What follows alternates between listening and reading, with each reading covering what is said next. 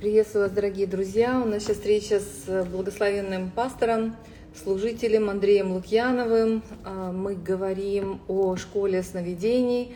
Мы делимся последними новостями. Много людей прислали вопросы к прямому эфиру.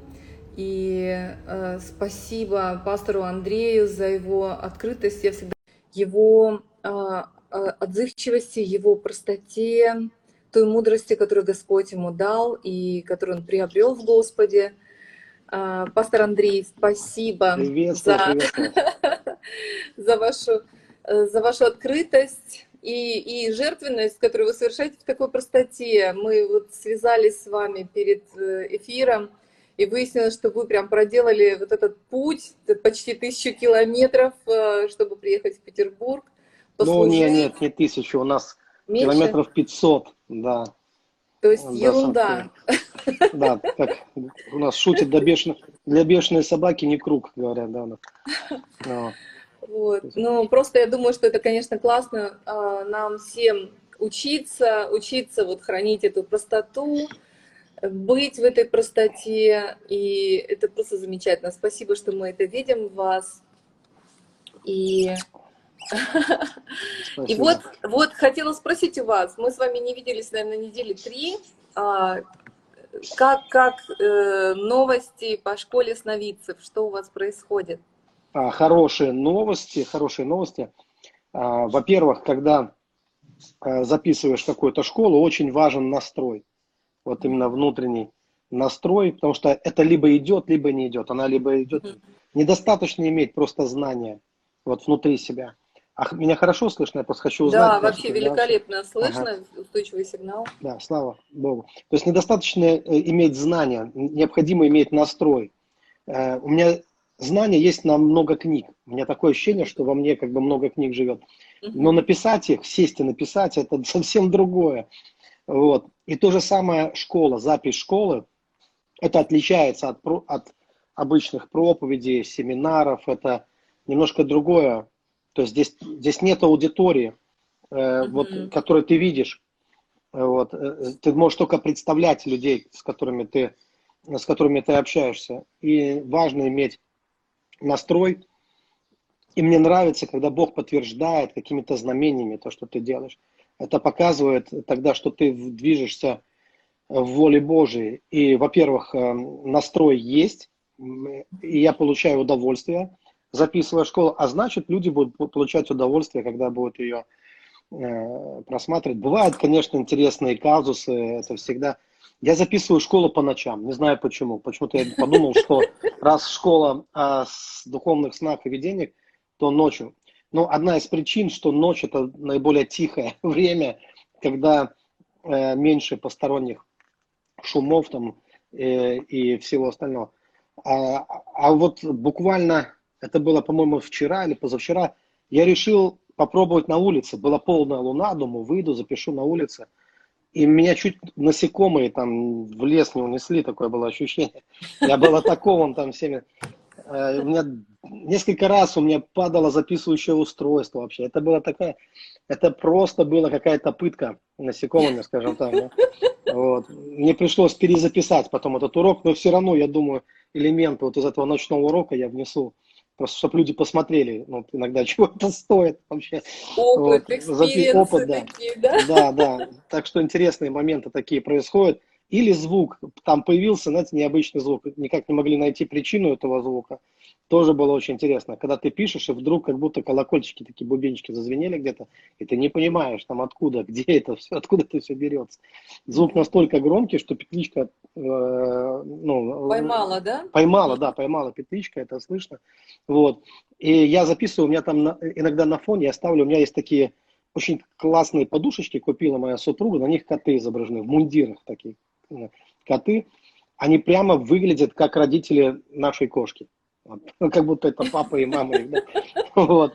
Э, Вот. И, и я иногда ставил, ставил, ну, просто таким фоном, потому что они мне э, а- они мне нравятся. И я как раз объяснял людям, говорю, ничего мистического, не подумайте, потому что, ну, как коты могут влиять на людей? Очень много предрассудков, связанных с котами. Я хотел объяснить, что это просто вот, э, это родители нашей кошки, короче говоря, они похожи, просто вот и все, они нам нравятся. И только я об этом рассказал, и вдруг э, такой звон раздается где-то, говорю, а вот это уже мистический, я не знаю, откуда берется этот звук, который ну, по ночам раздается вдруг. Интересные разные такие моменты. Ну, интересный момент был и э, встречи с людьми в поезде. Мне кажется, уже можно книгу об этом написать. Попутчики, просто вот. Mm-hmm. Не случайные попутчики в поезде. И я ехал в поезде, была э, прекрасная женщина 70 лет, э, вот в одном купе, так скажем, да, и, эм, и она сходу начала со мной вот общаться, разговаривать, там внучка ее была, тоже провожала ее. И вот пока я добирался из Москвы до, до дома до своего, она рассказала мне о тех духовных снах, которые она увидела. То есть за 70 лет она много что успела повидать, в том числе и во снах, которые сбылись, некоторые из них трагические сны. Ведь есть сны предупреждения. Сколько бы людей бы выжило, я думаю, если бы внимательно относились вот к снам, которые предупреждают нас о чем-то.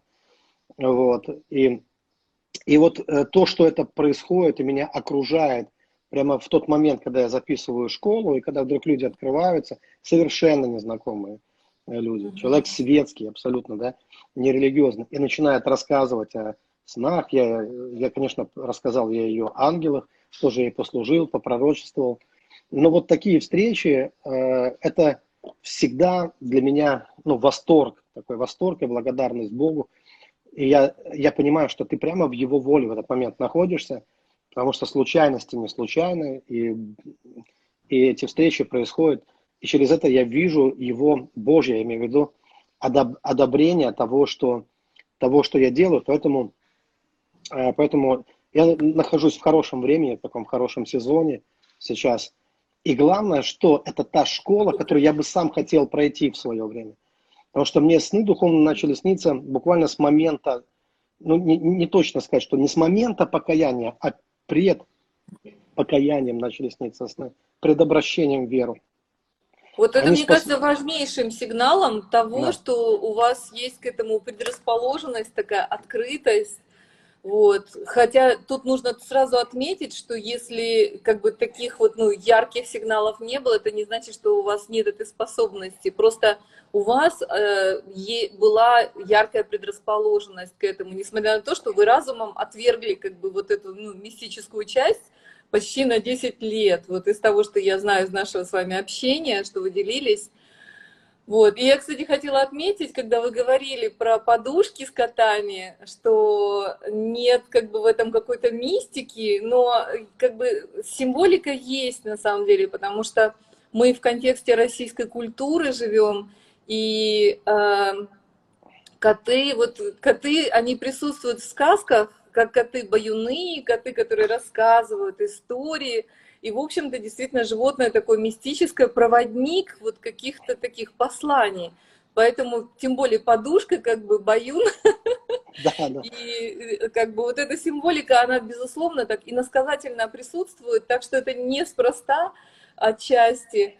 Вот. И э, как бы со своей стороны тоже хочу, мне просто очень будет любопытно, знаете, потому что вот в эту струю вы, вы безусловно, я верю, что подняли какую-то такую волну, волну исследований э, вот, вот того скрытого, сокровенного, потому что вот э, сны действительно это область как бы нашей души, с одной стороны, с другой стороны, соприкосновение и влияние с миром, который не опознан или который упускает где-то наше сознание в том числе. Да. И я уверена, что люди будут прислушиваться, будут относиться внимательнее к этой сфере, думать об этом. Вот. И э, мне было очень-очень интересно услышать тоже от человека, не мистического совершенно такого, ну, можно сказать, бизнес, э, бизнес как бы э, направления, э, хотя у него очень сильная контактность с людьми. Э, и это, безусловно, человек, который получает как бы и отдает очень много людям работает с людьми. И вот у него, когда он учился, был студентом, у него открылась такая способность после вот времени такого восстановления отдыха, внезапного, внепланового, вот во время болезни, можно сказать, точнее выздоровления, у него открылась способность видеть сны, а, и вот то, что вы рассказывали, э, и то, что люди проходят в обучении, в вашей школе отчасти, а, влиять на события во снах. Угу. Как бы сначала угу. осознавать себя во сне, потом, потом а, сопротивляться каким-то навязанным сценариям во сне, вот, а потом переписывать сценарий. И, и Интересно то, что я ему сказала о вас. Говорит, вау, было бы интересно вот, ну, пообщаться с этим человеком. Я говорю, а зачем вам? Он говорит, ну, чтобы восстановить эту возможность, наверное, ну, эту способность. Угу. Вот. А, но я ему сказала, что однозначно эта способность у него есть. Он просто понятно, что не фокусируется на этом, как бы загруженный там множеством других дел. Вот. Но угу. опять же, вот опираясь на вашу историю, я понимаю, что у него есть эта предрасположенность, у него есть э, такая -то особенность. И да. ваша школа, вот она обращена, это послание, вообще этот сезон к тому, чтобы открыть вот эти скрытые двери, скрытые комнаты угу. нашей, нашей души и нашего сознания, наверное, очень-очень круто. Так что это тоже в струю вот процесса, который задействован да. сейчас. Спасибо вам за, за да. эту работу. Мой подход, он такой, что сон, он не должен воровать нашу явь. Вот э, есть э, мир сновидческий, а есть ну, явный мир или явь. То, что мы видим, когда мы не во сне находимся, а, а наяву. И э, было бы неправильным, чтобы мы одним заместили, заместили другое. Здесь такое должно быть синергия. Э, сотрудничество между одним и другим. То есть ночь он должна помогать нам, скажем так, ночная жизнь, вернее, жизнь сновидческая должна помогать нам реализовывать наши мечты, э, на, когда мы наяву, а явь, она, несомненно, должна оказывать влияние на наши сны, так оно и происходит.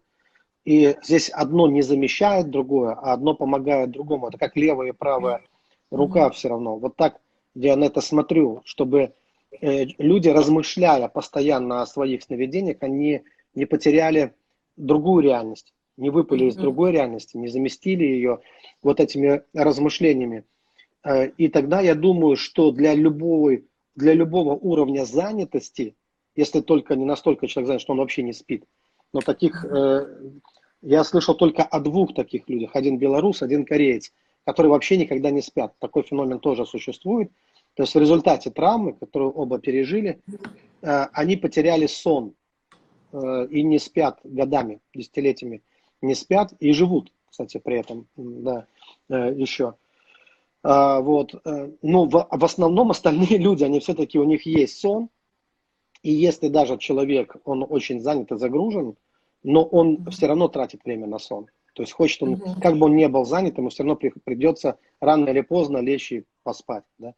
И вот тогда было бы очень хорошо, чтобы сон был ну, продуктивным. Причем продуктивность, она ведь измеряется не только э, проделанной работой во сне, что, что возможно, да, какую-то работу проделать и во сне. Причем даже лучше иногда, э, чем... Я, например, от многих вещей избавился именно вот от страха высоты, например. У меня была в детстве плохая координация, и из-за этого у меня был страх э, высоты, я всегда боялся упасть. А сейчас я прыгаю с моста, с достаточно высокого моста, ныряю головой. И, э, вот. И почему? Потому что я во сне победил этот страх. Вау. Я во сне э, Вау. сражался с этим страхом, я преодолел его.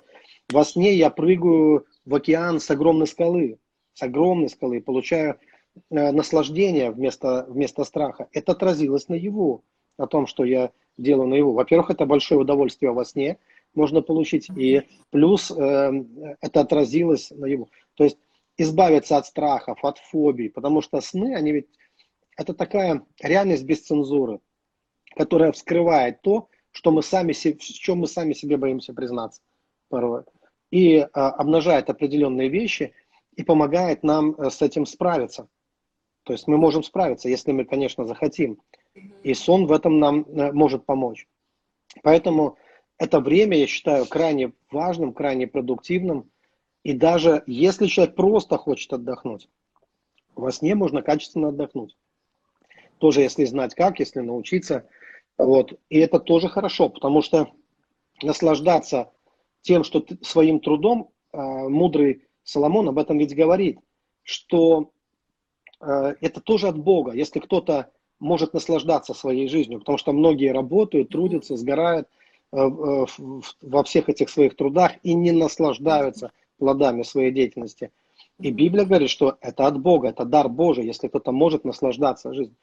Я, кстати, э, когда я читал об этом, а это привязано ко времени, вот именно к тому, как мы распоряжаемся временем, я даже пересмотрел то, что мы читаем в Новом Завете, дорожи временем. Ведь сколько людей считают, что дорожить временем, это значит впахивать, то есть вообще не отдыхать. А вот ну, э, для них качественно отдохнуть, это значит не дорожить временем. То есть для них надо впахивать, впахивать, такой труд, такая трудоголия, а потом масса проблем. Но э, в контексте э, вот Ветхого и Нового Завета, когда мы сравним все эти места Писания, мы увидим, что речь идет о наслаждении, об умении получать удовольствие от жизни – Потому что если мы жи- прожили жизнь без удовольствия, мы потеряли время впустую. Мы просто потеряли это время. Ну, то есть ну, это жизнь без любви как раз, да? Ты не конечно, переживаешь любовь. Ты очень, точно, это... очень точно, Виктория, вас сейчас поймаю, потому что сказано, ведь любовь приносит невероятные, очень высокие удовольствия, да? И Библия говорит, что если я любви не имею, я ничто. И, и уже не важно, сколько я верил, каких дел я понадел, это медь звенящая, Кимвелл э, был звучащий, если без любви я это все делаю. Да, а любовь, конечно, она дает блаженство, радость, удовольствие, настоящее удовольствие от жизни. И, и вот все это очень важно, все это очень важно, чтобы мы могли и работать, и отдыхать вот, э, э, во время сна, скажем так. А Извините, можно, кстати, у нас, у нас говорят, что успеть нет... и то, и другое. Проб... Да. Проблемы какие-то со звуком. Я просто приглашаю помолиться, друзья, а, потому что у меня великолепно я слышу пастора Андрея, нет вообще никаких проблем. И люди тоже, ну, часть пишут, что есть звук, часть нет. А, может быть, Инстаграм как-то глючит. Будьте благословенны во имя Иисуса Христа, пусть будут открыты все э, технические э, заторы какие-то, пробки, пусть везде работает исправно интернет, и пусть Э, необходимое послание достигнет вас. Будьте благословенны. Это очень-очень угу. важно. Пастор Андрей, спасибо. Просто это так классно. Вот то, о чем вы говорите, именно о качестве нашей жизни. И как бы это, это же действительно важнейшее измерение вот в Иисусе Христе. Я сейчас чем больше думаю, я, я понимаю смысл вот действительно высочайших достижений христианства, ведь этих людей называли блаженными они настолько ценили и были благословлены вот этой радостью от общения с Богом, от жизни в Нем, в Его Слове. Для них это было на первом месте, и это наслаждение наполняло их другие стороны жизни. Так что они порой действительно были странными, либо не обращали внимания на, на такие мирские ценности, либо там в одежде они там как-то очень скромно выглядели, скажем, вот, э, и выглядели такими не от мира сего, но они были блаженные. Вот это вот прям был эпитет к тем, кто был носителем вот этого контакта с Богом постоянным. И вы вот сейчас коснулись очень-очень э, важной темы еще раз практического применения снов, да, продолжения качества жизни, как, как в снах. Я просто вот слышу это, я просто восхищена, конечно, а, можно решить вопросы э, таких ну, и проблем, и конфликтов. Я знала, что можно получить ключи определенные, но то, что можно решить вопросы со страхом, для меня это новость. Можно получить вот этот импульс и заряд, да, как бы к, Конечно. к, к жизни. А можете немножко подробнее об этом рассказать? Да, но, как я уже сказал, что, эм, что сны э, вскрывают, показывают. Вот я, я рассказываю там о семи видах э, сновидений, духовных сновидений. Почему их именно семь? Да, почему не восемь, там, не десять или не три и так далее? Это условно, да, такое универсальное число семь.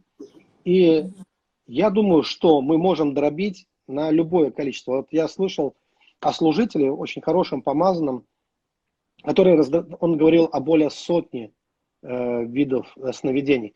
Но кто же это все запомнит? Если мы возьмем их более сотни, да? как в этом во всем разобраться? Вот, поэтому я думаю, что можно все собирать в какие-то такие более объемные группы, это все. И один из видов духовных сновидений, о котором я рассказываю на школе, это сны-вопросы. Не сны-ответы, а сны-вопросы. То есть те сны, где мы получаем вопрос. И я считаю, что это одни из самых частых сновидений духовных, которые снятся. И реже всего их люди записывают в духовные сновидения. Потому что мы ведь сами являемся цензорами своих снов. И если нам сон не нравится, если он какой-то беспокоящий сон, то, скорее всего, это будет э, в минус. То есть мы его за, в утиль куда-то, да, этот сон. Не от Бога, потому что э, многие учат и говорят, что от Бога это когда приятный сон снится, да, или от Бога запоминающийся обязательно сон. Это противоречит на самом деле тому, что говорит Библия. Кто бы об этом не учил, но все, э, все порой ошибаются, даже э, Божьи помазанники. Во-первых, в Библии есть сны, которые люди забывали и просили пророка вспомнить даже за них сон, мы это, мы это видим. И во-вторых, э, есть сон, у нас описан сон э, Авраама, когда на него сошел мрак. Мрак и ужас великий сошел на него. И Бог показал ему на 400 лет вперед, что будет с его потомками. И так как то, что должно было случиться, это рабство, в которое они э, попали, потом его потомки, то говорить об этом в веселой манере какой-то, да, без вот этого мрака. То есть сон, ведь это такая вещь, где за считанные секунды вы можете получить очень выпукло и ясно э, все ощущения, которые... И бывало, что люди просыпались в слезах, в рыданиях и так далее, потому что они за минуты могли пережить очень бурно какую-то драму, которая есть. Вот. Э, сон это всегда такое выпуклое переживание очень. И ясно, что есть такая проблема. Об этом знают психологи. Э, у меня есть, скажем так, Э, одна семья, и там психолог, очень хороший психолог. Я сам не психолог. Некоторые люди подозревают меня в этом. Никогда, сразу скажу, не учился на это. Но просто так бывает, что некоторые практики, которые я делаю, которые я получаю духовным путем, потом как-то перекликаются с профессиональной психологией, и люди говорят, что он, он, у них есть подобные вещи, подобные практики. Есть. Вот.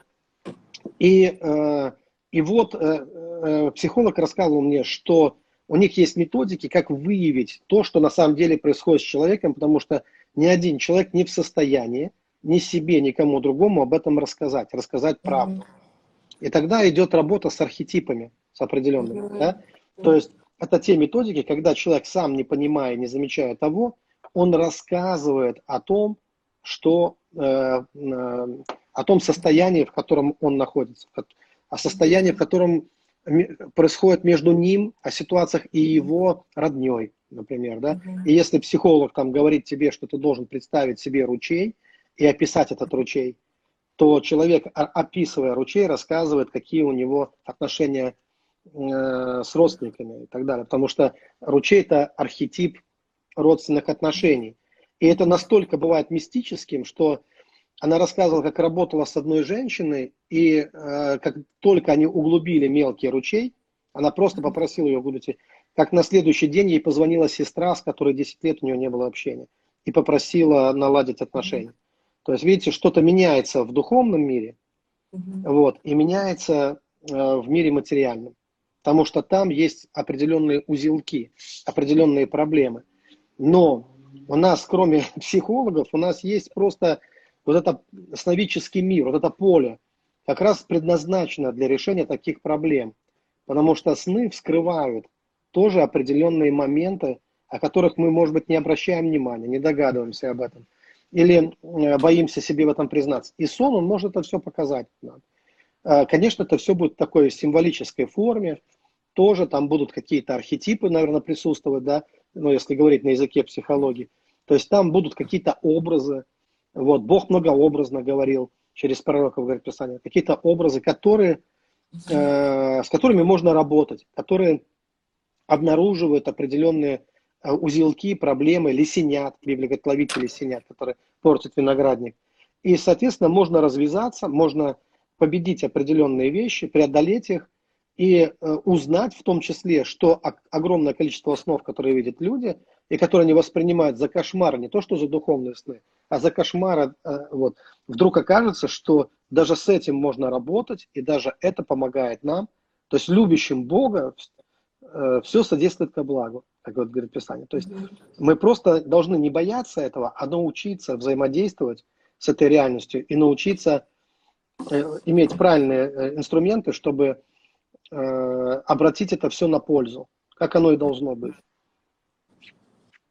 Вот примерно так я могу объяснить. А вы собираете статистику вообще о полезности снов, как бы, потому что все равно есть часть душевных снов, когда мы просто вот там вот а, во сне переживаем какое-то, ну, такие второстепенные, скажем, события, кто-то зачем-то бегает, кто-то, ну, там продолжение, помню, да. а, там типа ищешь грибы, ночью снятся грибы. Да, да, да, да.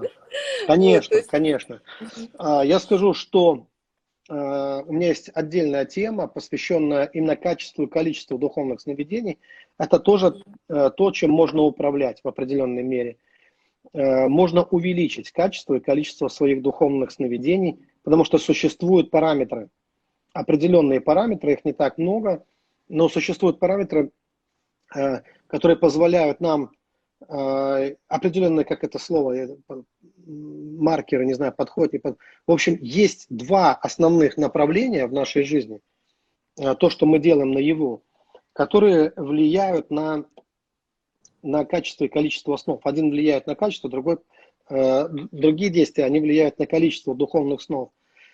Э, речь идет о тех снах, где происходит синергия между человеком и Богом. Потому что есть сны, которые могут быть инициированы только Богом.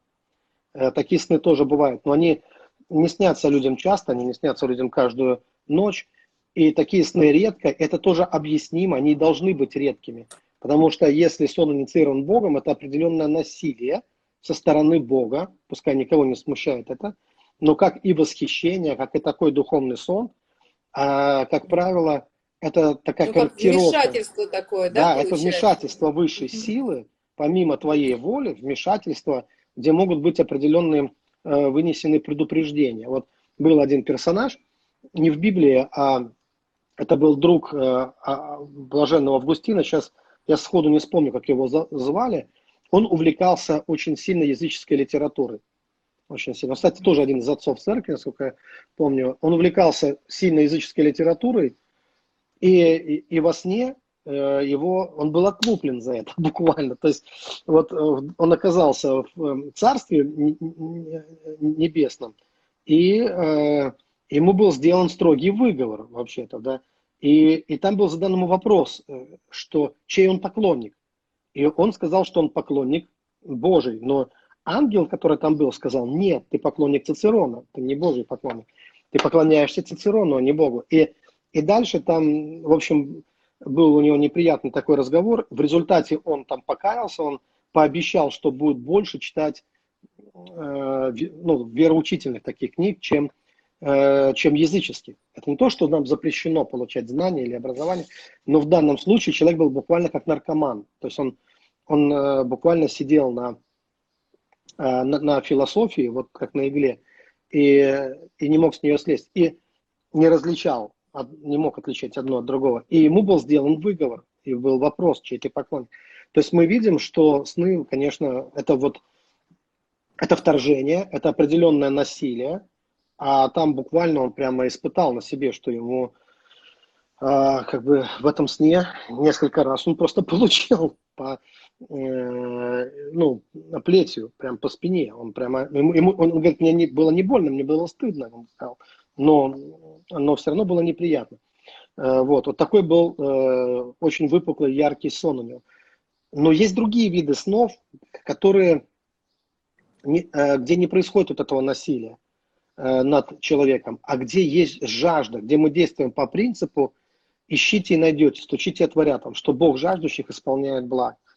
И когда мы проявляем эту жажду, это так, как если бы э, прокопать канал, вот к морю или куда-то, да, то есть человек прокапывает этот канал со своей стороны, но вода устремляется оттуда, от источника. Она устремляется по этому каналу. И вот это синергия. То есть мы прокладываем определенный путь и даем возможность Богу нас благословить. Это Вартимей, который кричал, это Закей, который залез на дерево, это ребята, которые прокопали крышу и опустили парализованного в Библии, да, это женщина, которая страдала кровотечением 12 лет, прикоснулась к краям одежды. То есть это вот этот метод, который Бог приветствует, когда мы со своей стороны проявляем инициативу, когда мы ревнуем об определенных вещах. Это Даниил, который задается вопросами, что будет и как оно будет. И Бог посылает, и сказано, быстро пришел к нему архангел, целый архангел, к невозрожденному человеку. Пришел архангел и сказал, я пришел к тебе, чтобы дать тебе разумение и рассказать тебе о том, как оно будет. И это, это ответ на жажду. Это ответ на жажду. И ясно, что если человек, он может управлять своей духовной жаждой, то он может управлять и качеством, и, и количеством духовных сновидений. То есть все это будет усиливаться в его жизни, э, без всяких сомнений. Ну или если человек остывает, если его духовная температура, она недостаточно высока, то ясно, что количество духовных снов будет уменьшаться в его жизни. Это, это нормально, потому что человек не вовлечен, он не в потоке находится сейчас, он в другом потоке находится. И тогда будут совершенно другие сны. И да, есть такая проблема, что э, есть мистика. На самом деле то, что я называю мистикой, это поклонение. Я говорю о поклонении, настоящем поклонении в духе и в истине. А есть такие излишние мистификации.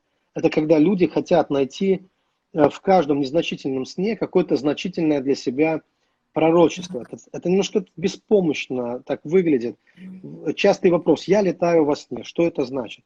Меня каждый раз удивляет сам вопрос. Вот, э, ну, человек летает во сне. Здорово, я рад за вас. Но что это может значить? Это, ну, дети летают во сне даже. Многие говорят, растут в этот момент, да. Эм, э, это сны, в которых из него ничего нельзя особенного выжить, скажем так. Э, вы получаете удовольствие, наслаждение, наверное, когда вы летаете. Это здорово. Я очень много, я вообще самый лучший летун во снах, так сказать. Я умею летать во сне. Я очень часто летаю во сне. Я настолько научился летать во снах, что я очень часто летаю во снах. Просто я, когда я усыпаю, когда мне снится сон, я знаю во сне, что я профессиональный, э, как сказать. Вот, летун, да. Я это просто знаю, я в этом уверен, да. И у меня с этим нет никаких проблем но я не выискиваю в этом никаких духовных смыслов. Вот, э, вот э, именно в, в таких э, сновидениях. Вот. И, и многие вопросы, которые люди задают в отношении снов, к сожалению, к сожалению, там нет того яркого, нет того содержания, того глубокого содержания и смысла, который бы они хотели, хотели услышать. И ясно, что если человек, его жизнь скупая, бедна, на духовные события э, в течение яви, вот на протяжении э, дня, то ясно, что и во снах она вряд ли будет намного, намного богаче. Или даже какой-то один незначительный сон, но с, с намеком на духовность, он будет производить такое вот э, яркое впечатление для человека. Но никто не мешает человеку э, изменить свою жизнь. И быть поклонником, быть преданным и любящим Бога поклонником. И, конечно, Бог будет посещать во снах, учить во снах. Он всегда использовал, использует и будет использовать вот этот канал снов для того, чтобы mm. открывать свою волю тем, кто mm. жаждет познать его волю. Mm. Вот. Но здесь очень многое зависит от нас, от того, как мы живем. Здесь все взаимосвязано. Не нужно искать необычных вещей, если мы не готовы на эту необычную жизнь. Кстати, еще одно из таких было событий, я не помню, рассказывал или нет, но я был не так давно, недавно был в Ярославле, э, и там проводил семинары, были достаточно масштабные семинары, по 7 часов в день. И мне приснился сон прямо на... Вот мне нравятся эти вещи, когда перед каким-то событием тебе снится сон, который имеет отношение к, к событию конкретно. Вот. Э, я был впечатлен, когда Малони у нас был в России – и мы были в одной гостинице, и ночью мне приснился сон. Да не просто сон, голос был утром. Это был голос, который меня разбудил. И голос сказал, вставай, время пришло. И потом я постоянно слышал, как Малони эту фразу повторяет, что время пришло, время пришло во время проповеди. Он постоянно это повторял. Но я услышал голос, э, который разбудил меня, который сказал, это было настолько явно, что я разбудил жену и сказал, что вставай, время пришло. Он сказал, спи полчаса еще, можно спать. Но я говорю, нет, подожди, время пришло. Я точно слышал, что время пришло. А здесь мне приснился сон, и я так понял, что это был ангел. Хотя во сне это не было очевидно. Это, кстати, тоже есть такая, так, такой феномен, что не всегда понятно, кого ты видишь э, во сне. Выглядел как человек, но разговаривал как ангел, так можно сказать. А, но, но, кстати, когда я изучал сны христиан, вот э, ранней церкви, э, то обычно, наверное, самое обычное явление во сне – это юноша. Очень часто встречающийся образ юноша, который представляет то ли ангел, то ли Бог. Вот так и рассказывали. То есть никто не мог сказать точно. Но он говорил от Бога, как бы от лица Бога он говорил какие-то вещи. Но выглядел как юноша. Вот именно. И, и у вас э, тоже так же, да? Было? Да, и у меня был юноша во сне, который, который слушал меня. Он слушал, о чем я собираюсь говорить на семинарах. То есть я делился темами, которые я собираюсь на семинарах, а он просто слушал с интересом, кстати, с любопытством. Ему все нравилось. Но он э, просто вмешался, он сказал, что он, чтобы он добавил. И он сказал мне, я, говорит, знал очень много людей, помазанников Божьих, вот героев веры, известных, популярных, очень многих знал, э, которые, э, вот, авторитетных людей.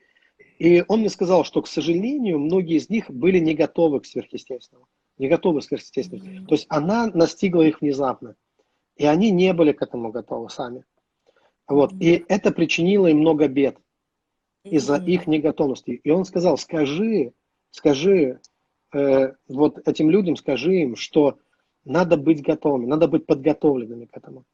И вот он настойчиво повторял это, скажи им, чтобы подготовились, что нужно быть готовыми.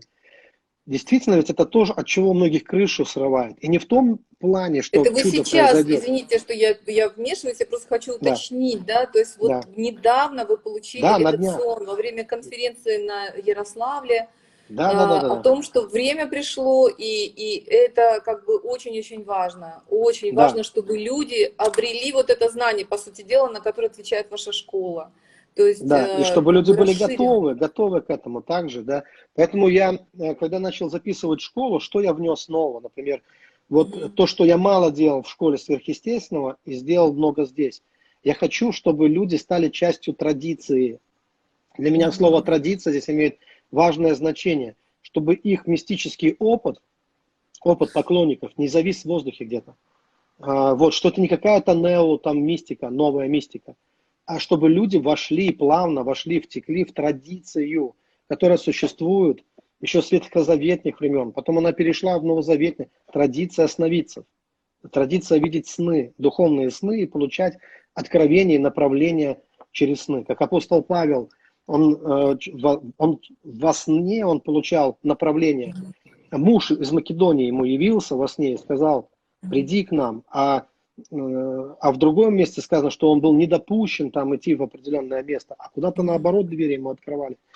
И Дух Святой в том числе, я верю, что именно Дух Святой в этом во всем участвует. Это и есть вот эта деятельная, божественная Э, сила и личность, та личность, Аминь. которая ведет, направляет. И вот что Дух Святой через сны также он руководил, он направлял верующим. Я, я цитирую Оригена, где он говорит, что многие люди, которые агрессивно, негативно относились к Евангелию, говорят, как бы внезапно, как будто какой-то дух в них вселился, они меняли свое отношение, э, отношение к э, учению Христа, потому что им приснился сон через, через сны. И они готовы были и отдавали свои жизни за Христа, потому что их сопровождали духовные сновидения. И это реальное свидетельство с тех времен, вот с, э, времен пробуждения, с времен ранней церкви. Вот. И если мы хотим тех же самых пробуждений, нам придется вот эти каналы, которые у кого-то, может быть, уже завалены, эти каналы, да, э, э, чем-то, вот необходимо снова их раскопать, эти каналы.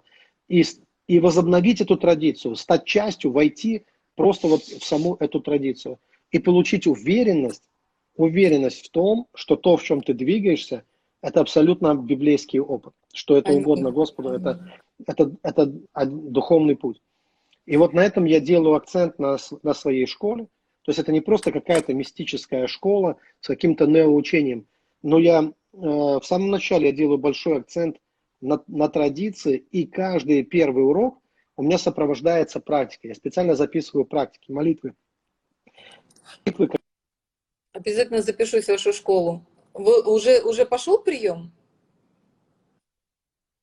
А, да. Я говорю, что я обязательно запишусь в эту школу. Вы уже... Ну, мы, мы спросим, тогда попозже дадим информацию, да, как, как и когда там запуск произойдет. Вот. Ну, вы сейчас говорите о традиции. Я хотела небольшой комментарий э, сделать. Э, вот э, молодой человек здесь комментирует, что ему кажется, что это ересь, что это вообще все неправильно.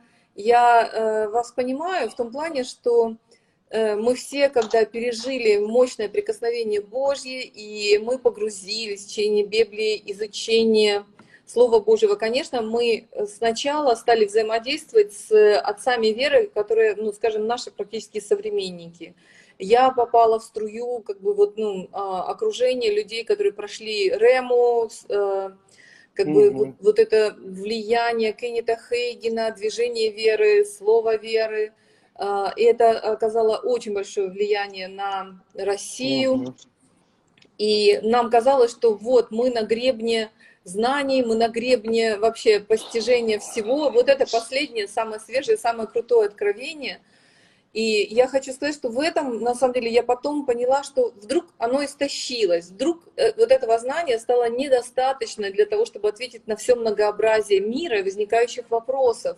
Угу. И ты понимаешь, что эти отцы, они дали ответ актуальный для своего времени. Вот я имею в виду сейчас э, наши там апостолы и авторитеты веры, и святые Божьи люди. И ты понимаешь, что время дает новые какие-то вызовы, и этого недостаточно и ты ищешь эти э, ответы, и ты находишь их, и в том числе вот именно то, о чем вы говорите в традиции. И я это сравниваю с духовным возрастом в том числе. То есть, когда ты из младенческого, когда ты вообще все принимаешь, потом ты приобрел эти знания и думаешь как подросток, что ты умнее своих родителей, ты вообще прям а, как бы есть такая шутка, не помню, кто сказал, что там типа в 16 лет ты считаешь, что родители довольно глупые люди, и когда тебе исполняется 22, ты да. удивляешься, как родители поумнели неожиданно. Конечно. Вот. И вот это а, как бы вот возраст, когда ты вдруг понимаешь, что твои родители не так глупы, и их э, простые советы, они имеют большое основание, глубину, он характеризуется зрелостью, и это действительно причастность к э, традиции, Поэтому это очень важно нам понимать, что мы, евангельские христиане 21 века, мы ветвь на дереве а, познания, исследования огромного богатства сонма верующих. Вот, поэтому слава Богу, слава да. Богу за вот это ну, понимание зрелости, не только судить вот со своей точки зрения, но быть готовым принимать мудрость, мудрость старших, мудрость э, опытных и так далее. Да, у меня есть что сказать тоже по этому поводу.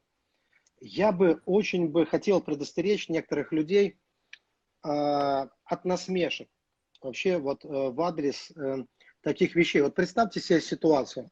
Собрались библейские герои. Вот на пикник, там, неважно, ну вот пообщаться за одним столом с Иисусом, например. У них пир э, вместе с Иисусом. И, э, допустим, кто-то завел бы тему о снах, сказал бы, драгоценные, а вот можете вы рассказать и поделиться, а вам снились когда-нибудь духовные какие-то сны или что-то? А представьте, там Иосиф был бы за этим столом, там был бы Авраам, там был бы э, Даниил, там были бы вот герои Библии, которые на тысячи лет вперед видели, что будет вообще. Э, э, люди, за которых были спасены целые народы, как вот благодаря тому, что Иосиф видел сны и так далее. Вот. И это только самые яркие, описанные в Библии сны. А они бы, нам могли бы много что рассказать, потому что мы по всему видим, что это традиция того времени. Там да, даже мог бы сидеть пивовар фараона, и даже его хлебодар мог бы там сидеть, и они бы вам рассказали. Да, да сам фараон бы рассказал бы вам о, о том, какие сны ему снились, и как это отразилось на его стране, на его народе, как он был спасен. И вот когда бы эти все люди, они на перебор, включая Иосифа, Отца Иисуса Христа, включая волхвов, которые получали предупреждение во сне, если бы все эти люди, они на перебой начали бы рассказывать, какое влияние сны оказались на их жизнь, и вдруг тут вы выскочили бы с вашими инопланетянами, с вашим вопросом, а я в детстве инопланетян видел, хихи-ха-ха, вы бы посмеялись. Послушайте, не нужно смеяться над такими вещами. Вот, лучше иногда помолчать. Вот в Библии есть э, такой стих, э, такой стих, сейчас не знаю, найду его сразу, ага.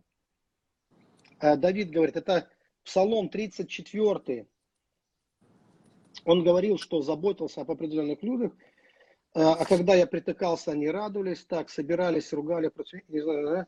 А вот, 16 стих, с лицемерными насмешками скрежетали на меня зубами. Я э, заметил, что там, где насмешка, там всегда есть лицемерие. Потому что я не вижу никакой ситуации в жизни, вот в своей жизни, когда бы я мог допустить себе насмешку над кем-то или над чем-то, над каким-то вопросом, и чтобы при этом не присутствовало бы лицемерие. Потому что есть здоровый смех, когда мы смеемся над хорошими вещами.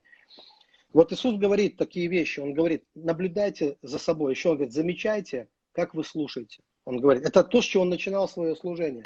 Мы часто побежали уже куда-то вперед, а подождите, все начинается немножко раньше. Иисус говорит, замечайте, э, как вы слушаете.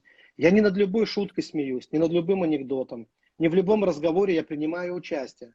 И если я слышу лицемерие и насмешку, меня там не будет рядом. Я либо буду обличать, либо я буду в другой компании но я не смогу согласиться, э, согласиться с этим. Есть вещи, над которыми нельзя, ну просто нельзя смеяться, потому что мы будем испытаны потом э, сами во всем этом. И поэтому вот э, просто мой такой, такой совет, когда э, становится смешно, над чем становится. Но, к счастью, кстати, вот я рад за милость и благость Божию. Я помню, мы стояли с одним э, приятелем, и мы говорили о Божьих чудесах. И там были вещи, которые Бог совершил. Прямо их можно было посмотреть, потрогать. Э, были вещи, но это были там чудеса определенные. И один человек, он засунул туда свой нос, посмотрел. Мы не хотели, чтобы, ну, не поймите, есть, мы не хотим, чтобы кто-то соблазнялся.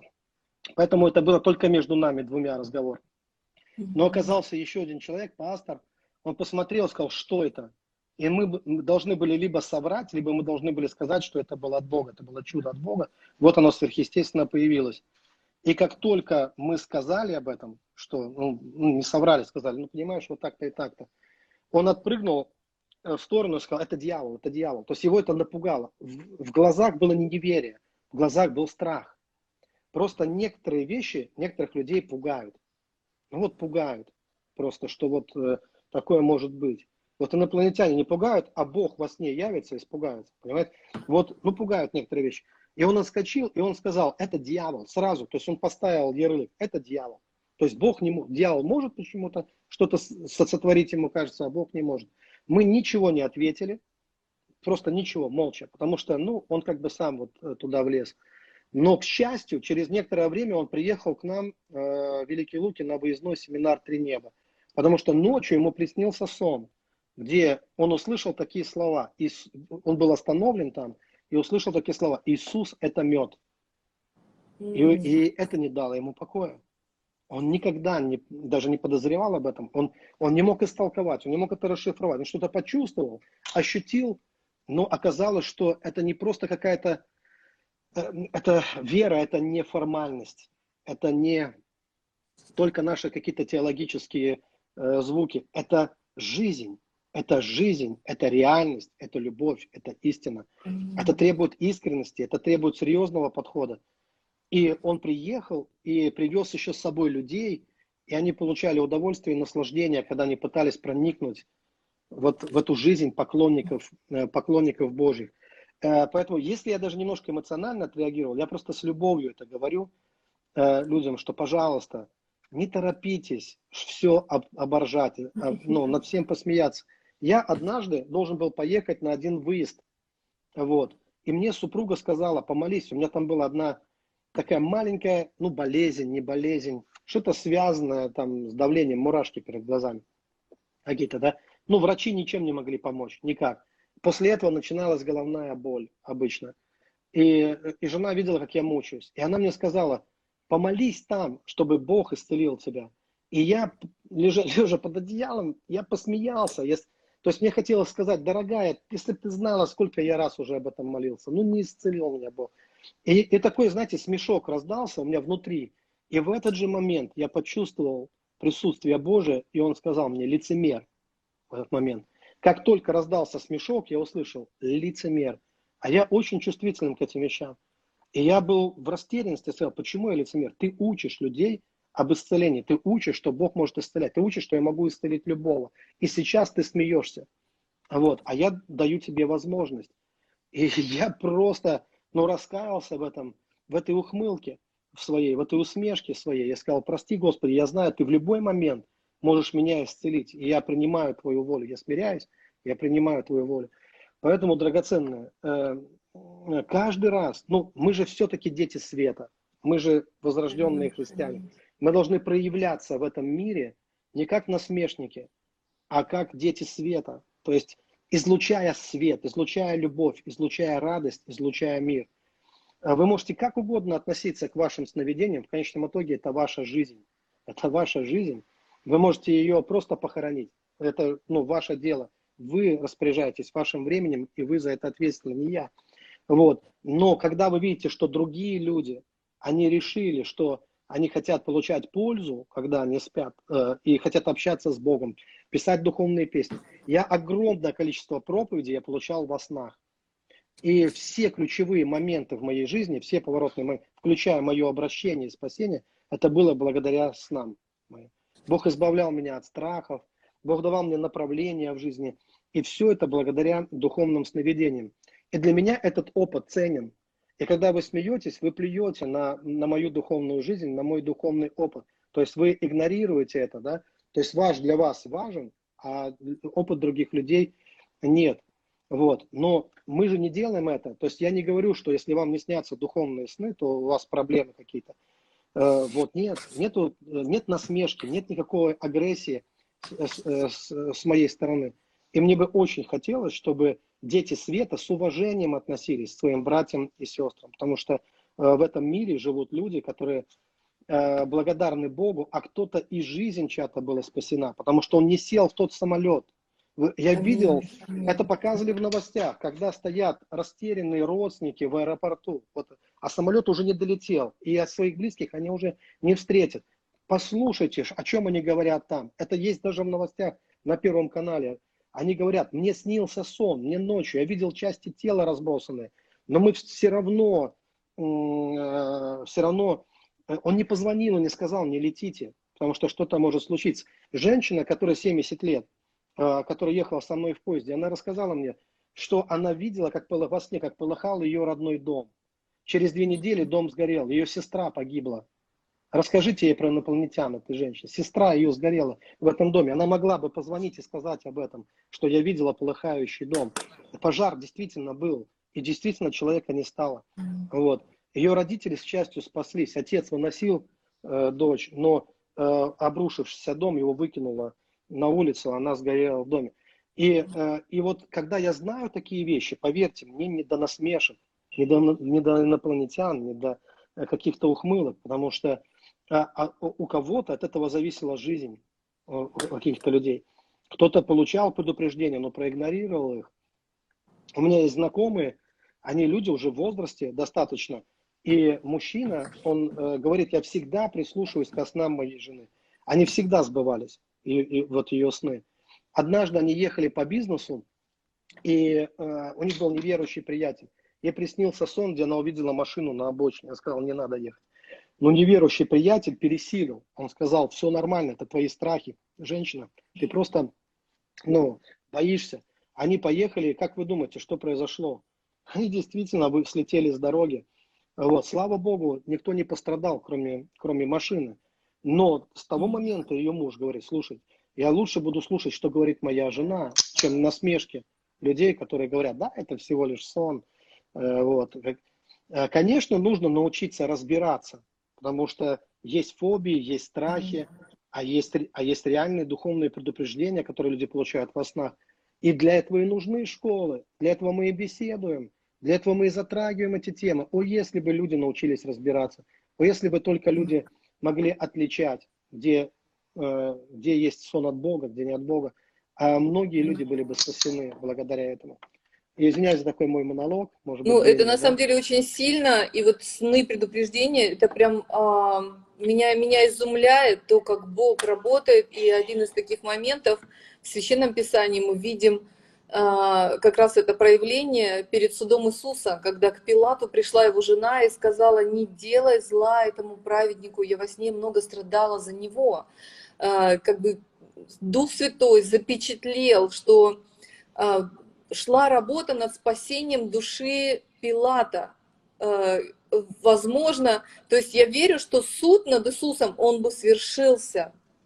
Он угу. бы свершился, потому что были силы там демонические, которые давили на всех вовлеченных в этот процесс, и крик там стоял, и все.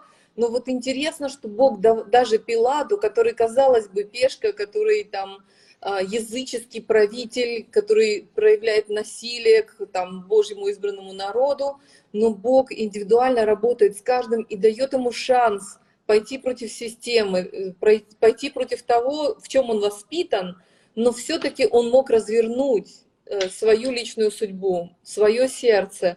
Меня это изумляет, меня это восхищает, для меня это тайна и восторг как, как э, Бог работает с каждым из нас, но это обязательно запечатление, э, запечатление того, что Бог может переписать вашу историю. Мне, кстати, Андрей тоже очень понравилось с вами, когда мы общались.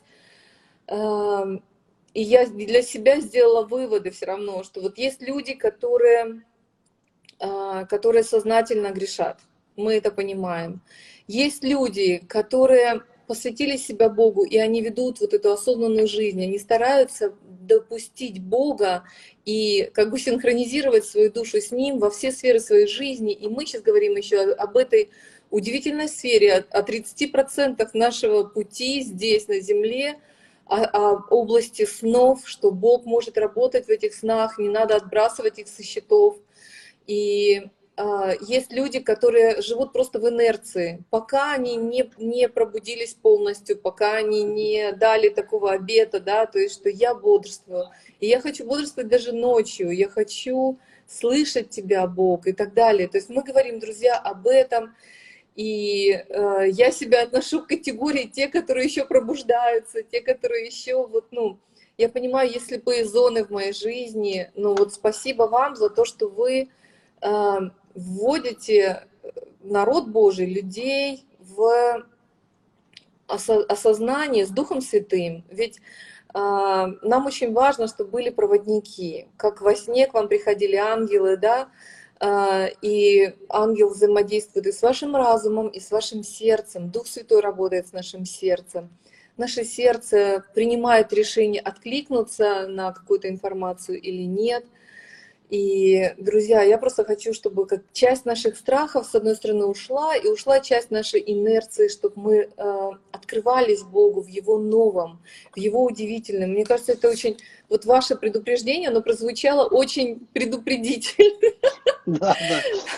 Что есть сны, предупреждения, то, что ангел вам говорил о том, как много трагедий произошло, как много трагедий произошло от того, что люди отвергли какие-то предупреждения. Мне, кстати, вот интересно, я слышала от одной подруги, которая прошла через очень тяжелую ситуацию, что когда, ну, она не видела сна, как бы, да, но вот мне просто интересно, а, когда она увидела, как раз, развиваются события, у нее был такой в грудь толчок, что это очень-очень сложно, очень серьезно, как бы, что это не такое, как, с чем они справлялись в жизни, это будет, ну, прям как цунами такое поднимается, плохое цунами.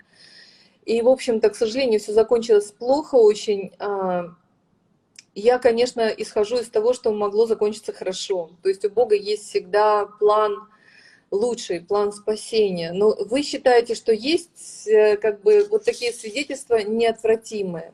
даже для, больших, для божьих людей, что как бы вот зло приходит, и его не остановить.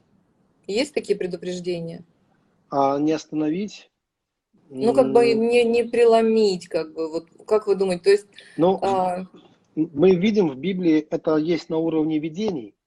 Помните, там, когда э, Текел, Текел, как там было, да, Мэнио Парсин? Мэнио Парсин, да, да. Да, да. Э, но сны это тоже видение, это одна из разновидностей видений, просто это сновидение, да. Угу. Вот, поэтому теоретически, конечно, есть такие ситуации, когда, э, ну, это как приговор, может быть, да, но я не очень верю в такой фатализм, потому что мы имеем определенные инструменты уже сейчас, ну, инструменты, не, не совсем верное слово, может быть, мы, э, если мы не поддаемся страху, вот важен не только сон, а наша реакция на него. Угу. Э, если мы делаем правильные выводы, то даже то, что было уже написано для, о, о нас, скажем так, угу. может быть переписано, отменено. Мы видим, как Бог повернул время угу. вспять, когда один из царей, да, угу. он, э, ему уже был произнесен приговор, угу. вот, и он, он раскаялся, и, и, было, и все повернулось вспять, да. Вот. Но есть другие ситуации. Есть, э, я вам расскажу такой момент, очень постараюсь быстро. Однажды рано-рано утром, это было в Москве, я шел в гостиницу заселяться, уже не помню, по каким делам я приехал, э, и вот я услышал, как, как Бог заговорил со мной. И он задал мне неожиданный вопрос. Он сказал, он спросил меня о том, что если что-то в моей жизни будет происходить, что я не пойму, что это такое – и он сказал, это точно будет так, что оно будет происходить. То есть Бог мне пообещал, что в моей жизни будет происходить не только то, что я радостно приветствую и принимаю от Него, а и такие вещи, которых я ни за что не смогу понять, не смогу вместить.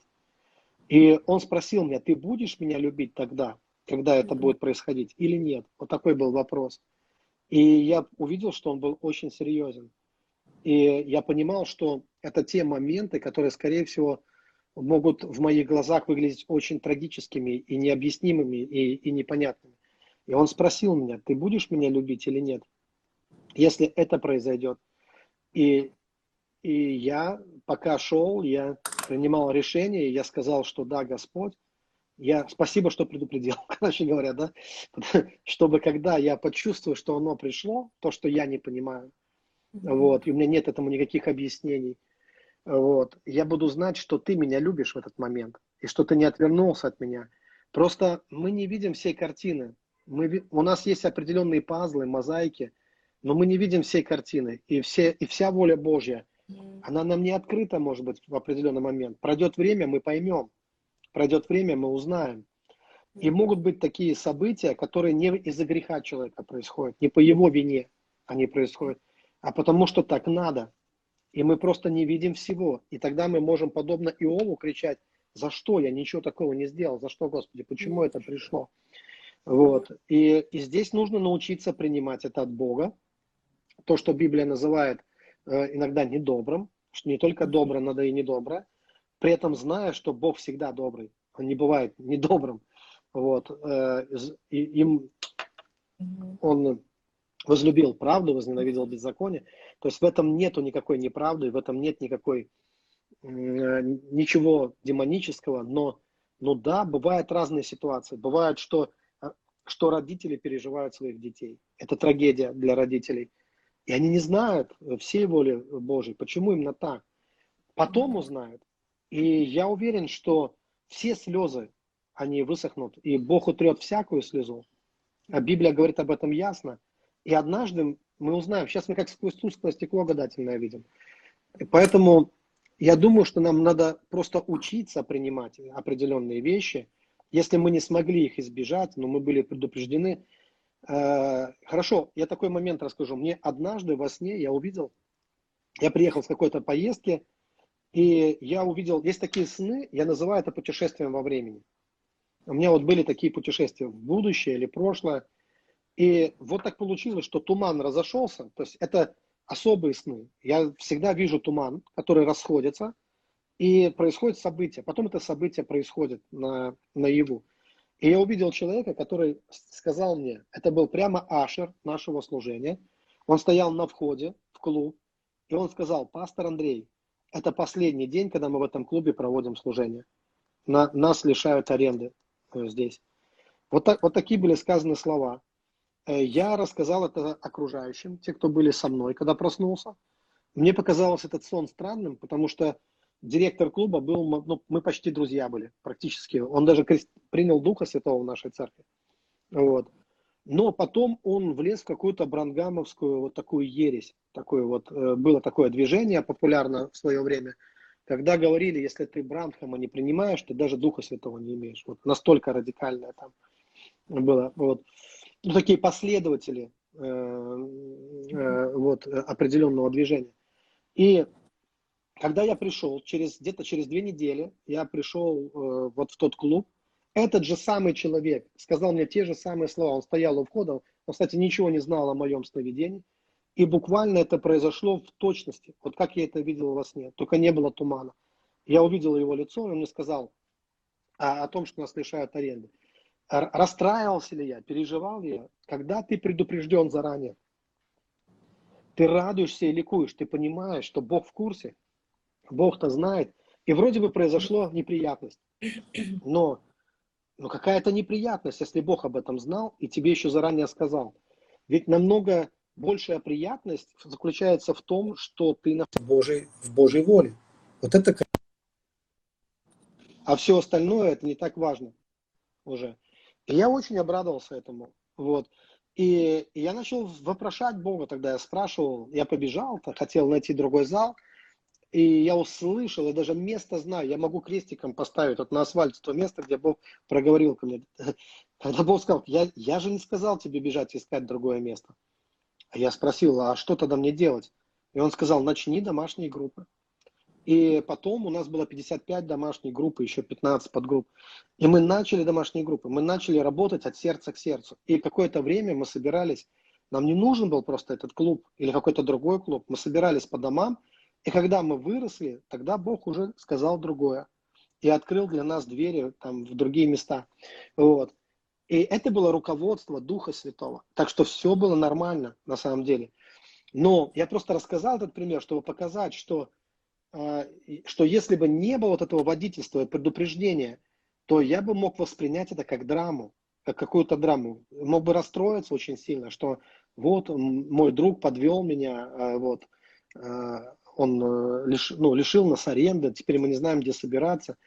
Но так как все это сопровождалось э, духовными снами и разъяснениями от Бога, то, в общем-то, все прошло очень даже хорошо. Скажем так, да. И ну, мы все получили благословение. Поэтому ситуации в жизненной бывают разные. И а, мы склонны все драматизировать, так мы устроены, да, но не нужно торопиться. Возможно, у Бога есть какой-то, ну, замечательный, ну, как, я не люблю слово план, э, воля Божья. Она благая, угодная и совершенная. И главное для нас это находиться в воле Божьей, даже если мы проходим через какую-то трагедию в своей жизни. Апостол Павел не смог избежать меча, например. Но я бы не советовал кому-то говорить, что он был не в воле Божьей. Он веру сохранил, течение совершил. Так он сказал сам о себе. Так засвидетельствовал Дух Святой. Да, это, конечно, драматическое такое э, приключение. Честно, мне прям ну, душа болела, когда я читала о решимости Павла, несмотря на то, что люди, а, как бы божьи люди тоже бросались ему на грудь, плакали, как бы хотели его удержать, чтобы он не пошел туда в Рим. А, как бы он, он говорил, зачем вы как бы останавливаете меня от воли Духа Божьего. И честно, я такая думаю, интересно, как бы почему он так уверен, что он должен погибнуть и шел прям на верную смерть, ведь есть же как бы тоже свидетельство у других людей, и, в общем-то, это потеря для, для а, ну, тела Христова, для водительства. В целом, я думаю, что у него было откровение и водительство о том, что ему нужно запечатлеть еще раз. Он был поставлен перед царями, он был поставлен перед судьями земли, и ему нужно было со всей силой вот Нового Завета, со всей силой Духа Святого провозгласить истину, а, за которую он подвязался, и, и это было его высшей целью. И высшим достижением, э, и он знал действительно, как вы сказали, что подготовлено все, что он передал практически все. То есть все, что он мог сделать, он сделал, и его высшая задача сейчас засвидетельствовать царям. Вот в этом, я думаю, конечно, смысл его миссии, несмотря на то, что друзья его любили, друзья душой были привязаны к нему, дорожили им и душой пытались удержать, как, как тот же э, Петр, да, который говорил, Господи, да не случится с тобой э, как бы вот этих страданий, на которые ты идешь. И Иисус даже жестче сказал, чем Павел. Вау. Э, ну, спасибо большое за вот это подтверждение. Я тоже верю, я тоже верю, что это может исполниться. И честно, вот у нас тут брат очень-очень так активно свидетельствует о том, что Бог посылает ему в снах, о том, что тело Христово будет объединяться. Честно, я думаю, вот у меня просто это понимание пришло вот сейчас, когда мы с вами общались, что во сне, действительно, во снах наступает время, когда мы объединение, это будет происходить в реальном мире, и это будет происходить во снах. Когда наша да. душа и наш дух будут соединяться друг с другом, мы будем принимать друг друга, мы будем получать откровение любви, откровение о поддержке друг друга. И я верю, что если бы вот, это, вот этот уровень единства, который еще грядет, который еще приходит, он был бы немного раньше, наверное, а, какие-то трагедии могли бы быть предотвращены, но пусть оно приходит по уровню зрелости, потому что мы в любом случае победители. А, победители, потому что мы приняли уже Бога, и мы уже с Ним – и речь идет теперь о нашей плодоносности, о нашей э, как бы вот работе на Ниве с Отцом. И это прекрасно, и грядут чудесные времена. Да, да, я абсолютно э, согласен с тем, что я также могу подтвердить и сказать, что э, хорошее обязательно произойдет. То есть хорошее это то, что останется. Вот э, эта любовь говорит о том, что объединение произойдет перед тем, как оно произойдет, будет еще масса разъединений различных, да, но они не остановят э, волю Божью, и все равно э, вот то, что Бог наметил, оно все равно сбудется. Мы можем быть абсолютно уверены, что все закончится Царством Божьим, и что все закончится тем, что всякое колено преклонится перед именем Иисуса Христа. Вот, и что все мы будем у ног Христа. Это, это вот самое великое объединение, которое произойдет. Да. И я в это верю, абсолютно верю. И это помогает, когда мы видим какую-то драму, когда мы видим э, ожесточение. Вот. Сейчас мы живем в такой... Вот если ученые говорят, что сейчас вот это то, что называют глобальным потеплением, что это в период похолодания просто потепление. Что есть такой период похолодания на самом деле, но у него бывает потепление. Вот есть такое мнение. То я могу сказать наоборот в отношении духовной жизни – что мы живем в период похолодания, в, в, во время потепления, скажем так, да, такого глобального потепления на самом деле. И за последнее время очень многое потеплело в духовной жизни. Я, я сейчас говорю потеплело в хорошем смысле, не в смысле теплости христианства, а в смысле наоборот, тех позитивных перемен, которые, э, которые произошли. Но такие периоды ожесточения, похолодания, э, они, э, э, это видно это видно, это приходит, и сейчас э, э, много сердец ожесточаются на, на самом деле, и, и несмотря на это, мы как раз и можем радоваться и быть вдохновлены тем, что мы знаем, что это временно. Это вот как весной, когда бывают заморозки определенные наступают. Вот, или как, я даже по-другому скажу, когда в Карин, нет, в Ефесе это было, в Ефесе кричали «Велика Артемида Ефес». Помните этот бунт да, язычников? Да, да, да. Вот эта истерика «Велика Артемида Ефесская», это вот просто это прощание. Это вот, это вот такое, или как, когда старая система рушилась, это Советский Союз, я имею в виду, та система, и когда вот была такая Олимпиада замечательная в 80-х, Мишку запустили на шариках, и все. И такое было всенародное ликование, что мы всему миру показали свое единство, вот такое единство. И, и через некоторое время уже не было той системы, вот той коммунистической системы, она уже ну, сдулась, скажем так, после 70 лет своего вот существования. И вот нечто подобное, мы должны понимать, что колесо жизни, оно катится уже куда-то. И И оно катится не к черту, не к дьяволу, как некоторые думают, а к Богу. Все идет к Богу. Все будет у ног Бога, закончится там именно, да. Вот. Mm. И мы должны это точно, уверенно это знать, что именно туда э, все движется.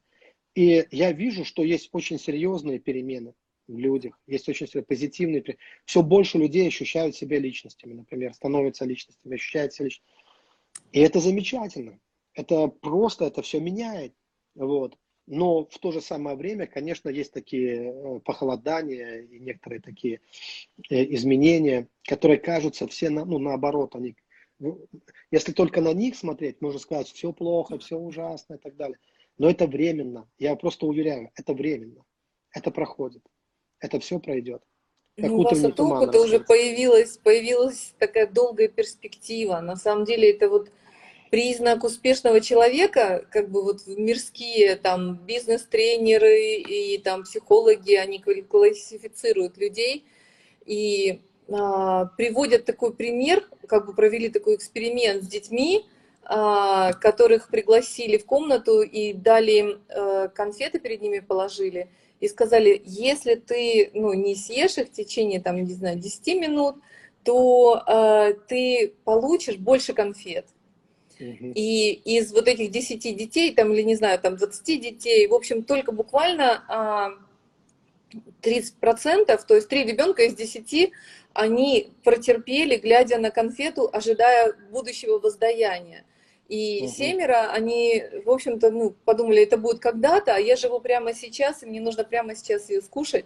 И самое интересное, что, ну, как бы это такой эксперимент во времени, вот эти трое, которые могли потерпеть для долгого воздаяния, они демонстрировали вот на протяжении 20 лет очень высокие успехи, потому что у них был взгляд и способность как бы вот поддержать свой тонус на протяжении долгой перспективы.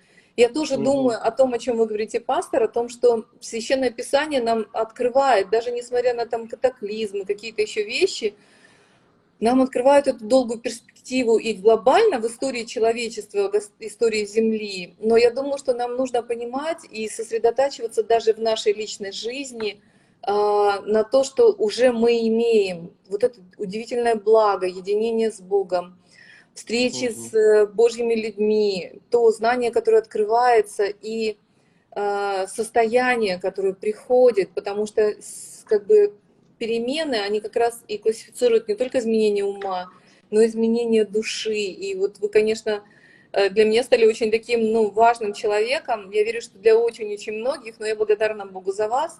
От своего имени скажу, что э, Царство Божие обрело такую мудрость вот в вашем лице, и более того, э, вот именно за вот эти школы, за школы, за книги, которые приносят вот эту глубину и основание с библейской точки зрения, не, не мирской, как бы, не путаниц какой-то, а вот именно такое ну, благословенное сознание, пусть народ Божий будет сильным, действительно будет единым, будет осознанным и в такой в реальной жизни, и во время вот сна, и вот это общение. Куда ж мы все денемся, Виктория? Так аминь. все и будет, да. Так аминь, аминь. Спасибо большое, а, пастор Андрей. Я хочу, э, прежде чем как задать вам вопросы, которые прислали нам э, э, зрители, участники эфира, я хотела вас как бы вот озвучить, попросить, что со школой, как начинается, сколько стоит и так далее. Да, а, но я не очень скажу прямо. У нас же есть команда наша, она занимается всей технической. Откровенно говоря, даже они занимались установкой вот Э, цен на школу, там, uh-huh. всей технической части. Я э, как спикер, то есть я служу uh-huh. на, на этой школе, да, но я очень рад, что моя команда, она такая, чтобы они не хотят, чтобы я парился с определенными там вещами, потому что у меня просто нет на это время.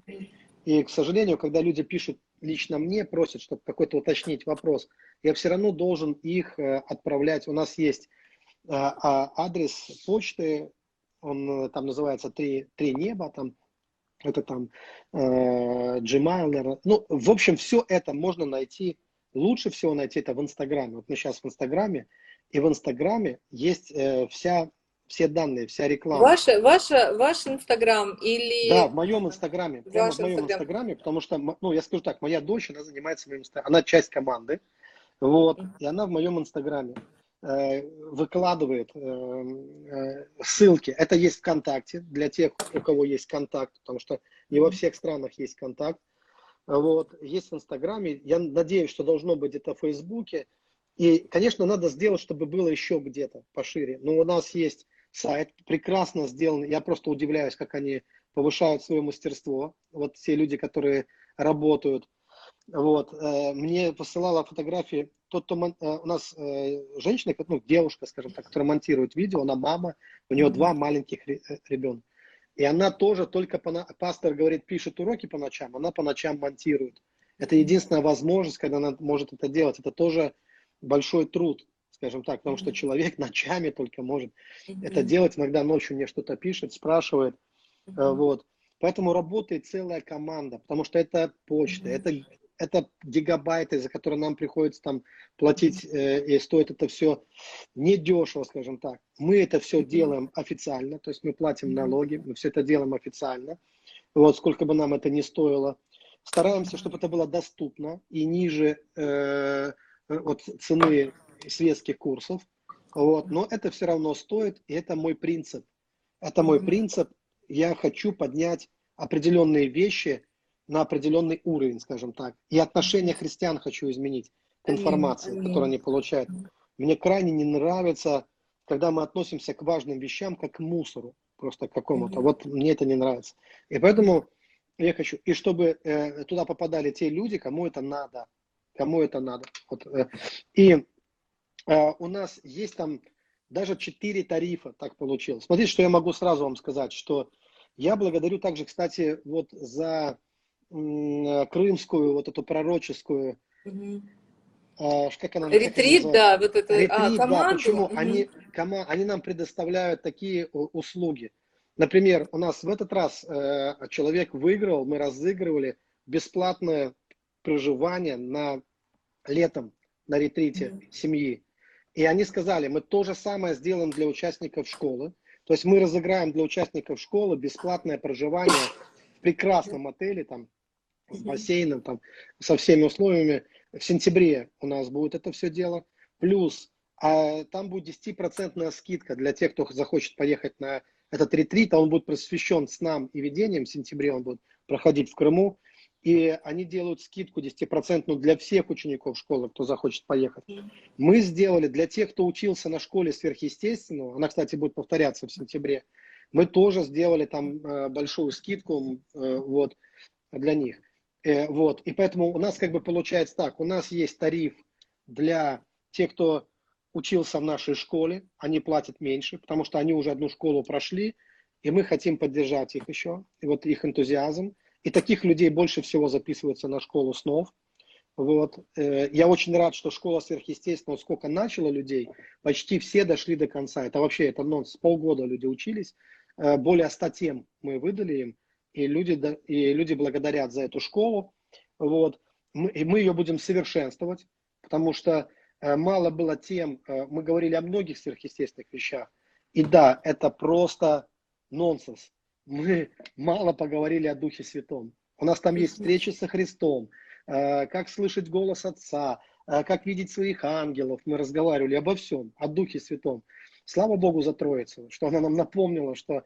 И я э, просто, конечно, думаю, это надо обязательно обогатить школу э, сверхъестественного э, многими темами хорошими еще о Духе Святом. Вот. Эксклюзивными такими темами. Вот. А, И что я хочу сказать. У нас есть тариф ученик и тариф, и тариф слушатель. Это вот школа сновидений. И если человек не проходил никаких школ, насколько я помню, самый дорогой тариф – это тариф ученик, потому что это обратная связь э, в данном случае со мной. Вот. И, по-моему, это 10 тысяч, насколько я вспоминаю, за, э, за всю школу. А тариф э, слушатель, соответственно, он там меньше. Не знаю, насколько. По-моему, на 2 тысячи он, на 2 или на 3 тысячи он должен быть меньше. Это по цене. Вот э, то, какая цена. Вот. Я считаю, что это немного за такую эксклюзивную вот, школу. Да? И я хотел бы очень, чтобы посторонние люди просто э, ну, проходили мимо. Вот. Наша цель не устраивать драку, борьбу, там, доказывать кому-то что-то там и так далее. Чтобы просто пришли те люди, кому это действительно надо, чтобы они могли обучиться, чтобы они получили эти знания, и они могли пользоваться ими в своей жизни. Вот как оно должно быть. Для тех, кто учился в школе сверхъестественного, там, по-моему, тариф э, начинается с 6 тысяч, по-моему, 6, 8, если я не ошибаюсь. И 8-10 для тех, кто не учился. Но, э, к сожалению, э, места ученик, по-моему, там все их уже забили. И у меня вот дилемма, потому что есть люди, которые требуют и просят именно на ученика пойти. И я думаю, что мне с этим делать. То есть я не против, но вопрос в другом. Смогу ли я уделить достаточно времени э, всем тем людям, кто запишется. Поэтому у нас э, здесь есть определенные ограничения, вот именно тариф ученик. Вот. Но я думаю, что даже тот, кто прослушает, и есть еще другие возможности, потому что если человек жаждет, он может поехать на ретрит, и у нас там будет личное общение. Э, вот, ну, например, в Крым. Вот. Ну и также я провожу много различных семинаров. Это так вдохновляет. Куда бы я ни приехал, вокруг меня собираются ученики. Они говорят, мы учимся на вашей школе. Я был в Ярославле, там собралось э, множество интересных людей. Они рассказали, у них пробуждение началось на домашней группе. Говорят, люди отовсюду, у них теперь возникла проблема. Люди отовсюду рвутся именно на их домашнюю группу. Передаем привет, если наверняка они слушают прекрасные девушки. У них домашняя группа отовсюду, даже других городов люди подсоединяются к их домашней группе онлайн. И, и у них возникла проблема. Мы же не можем забирать людей с других домашек. Ну, обидятся служители, но, но все хотят перейти к ним теперь, потому что у них жизнь, у них интересно, у них э, действуют дары, вот, они видят ангелов других людей, рассказывают им, они научились этим вещам, у них получается, слава Богу. Да, и, и это важно. Это важно, что, э, что они ожили, что они не ходят в депрессии, они ожили, и э, что то, чему они научились, работает э, вот в их жизни, на их домашней группе. Если будет больше таких домашних групп, я думаю, это будет способствовать развитию, росту церквей, да, потому что там, где жизнь, люди, люди приходят не на какие-то программы. Вот что я хочу сказать. Э, к сожалению, очень много у нас э, вот в христианстве, я не говорю за все христиан, я говорю много, то есть есть такая часть, когда слишком много ушло в голову. Вот в, то, что я называю умничать. Мы все научились умничать, скажем так. Но мы иногда забываем, что наши умные проповеди, они замечательные только для тех, кто постоянно ходит в нашу церковь. И абсолютно неинтересны бывают людям светским, людям с мира, которые вот э, наше красноречие, они его не понимают. Вот, mm-hmm. о чем мы даже говорим. Но когда меняется атмосфера в церкви, становится другой, то люди как на свет, когда у человека появляется внутренний свет, когда зажигается вот эта свеча в его душе, люди сами идут туда, они не знают почему, они даже не могут не понимать, что ты говоришь до конца, но их просто тянет к тебе, как магнитом. Аминь, вот что важно. Есть есть вещи, которые намного сильнее, чем, э, э, чем наши интеллектуальные ну, проповеди. Я не против этого, и это должно быть, все должно быть. Я сам могу очень интеллектуально излагать разные там вещи, я учился, и у меня нормальное, хорошее образование, и я много читаю, но я понимаю, что этого недостаточно. И я знаю все моменты, когда наша церковь переживала бурный рост. И поверьте, это не из интеллектуальных проповедей, это Аминь, из атмосферы. Да менялась атмосфера, и люди, они начинали наполнять церковь, просто и все. И это происходило легко. Вот. А, а для этого нам нужна духовная жизнь. Вот эта живая, настоящая э, духовная жизнь нам нужна. Вау. Вот так вот. Спасибо. Это, это истинная правда, и я верю, что действительно будет Дух Святой очень мощным образом говорить. Так, у меня тут какая-то ерунда произошла. Так, да-да-да. Вот, а, по вопросам, по вопросам. Поэтому, а, мне кажется, пастор ответил э, на некоторый ропот, почему дорого, а, потому что есть, есть как бы себестоимость школы вообще, друзья. Есть себестоимость школы, и себестоимость э, жизни человеческих, которые туда вложены. И пастор Андрей, он, конечно, ну, тот, кто э, создал эту школу, но команда и люди тоже трудятся, трудятся не один день, не, не, как, не время от времени, а трудятся на постоянном посвящении. Вот. Есть вопрос такой, кстати, интересный, мне кажется, кто будет проверять домашние задания? Люди из команды или вы лично тоже? А, я думаю, что все люди, которые у нас работают, они квалифицированы, чтобы посмотреть все домашние И я, конечно, не буду э, в стороне. Э, хочу человеку ответить там про дар за деньги и так далее. Вот не в попад, к сожалению, но драгоценный, mm-hmm. не в попад. Вы вообще, вы за, за деньги никакого дара от меня не получите. Вы получите только от Бога. Но дары раздает Бог. Андрей Лукьянов не раздает дары. Андрей Лукьянов может только поделиться знаниями своими, да, и вместе с вами молиться. Но я не могу раздать никаких даров, у меня нет такой способности, чтобы их раздавать, и у меня их нету. Есть дары Духа Святого, у меня нет даров Андрея Лукьянова. Есть дары Святого Духа, и их раздает Дух так, как ему угодно. И почему, когда речь заходит о цене, Э, никто не вспоминает места Писания, что не закрывая рта у вала молотящегося, что трудящийся достоин пропитания и так далее. Вот все вспоминают э, какие-то другие. Это же, ну, проверяйте свое сердце. Ну и потом, ведь никто же никому руки не выкручивает и не заставляет, что иди в эту школу, ты обязан в ней отучиться. Мы предоставляем, даже сейчас, здесь, на этой передаче, это бесплатно для вас. То есть это, ну, и никто за это денег, я не беру никаких за это денег. Мы делимся, и мы не говорим, что так, мы не будем здесь какие-то важные вещи э, открывать, потому что вы нам не заплатили или что-то еще. То есть это все, пожалуйста, от всего сердца. Вот мы делимся щедро всем, э, всем этим. И надо понимать, что Евангелие, Евангелие, оно бесплатно, кроме как то, которое вы купили в магазине. Допустим, пошли и купили в магазине э, там какую-то книжку, любую духовную книгу, Кента Хейгена вы купили, Дерека Принца вы купили, кого угодно вы купили. Вы купили за деньги книгу, потому что кто-то ее напечатал, кто-то ее издал, да, но кто-то срубил то дерево, из которого сделали даже вот в начале, да, вот эту бумагу, да, mm-hmm. поймите, что там целая цепочка людей, и когда мы говорим о школе, в отличие от просто проповеди, можно в воскресенье зайти на YouTube канал нашей церкви и абсолютно бесплатно послушать любую проповедь. Да, да. Или зайти в пятницу на, в Инстаграм и вместе со мной помолиться. Никто Аминь. ни копейки не берет. Но когда мы запускаем целую цепочку людей, которые работают, не спят ночами, угу. вы скажите да. этой маме, ну, с двумя детьми, угу. которая сидит ночами, монтирует это видео, это целая команда людей. И они не делают это бесплатно. Не потому, что они там, а потому что вот, э, я считаю, было бы неправильным, с моей точки зрения, было бы неправильным, чтобы я напрягал бы этих людей и не, и не заплатил бы им.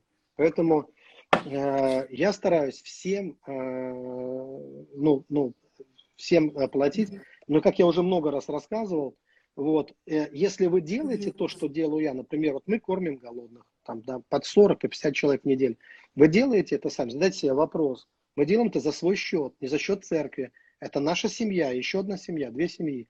Кстати, семья психолога, вот, мы скидываемся, и мы это делаем. Это потому, что мы такие. Вот, мы ничего с этого не получаем, мы просто это делаем.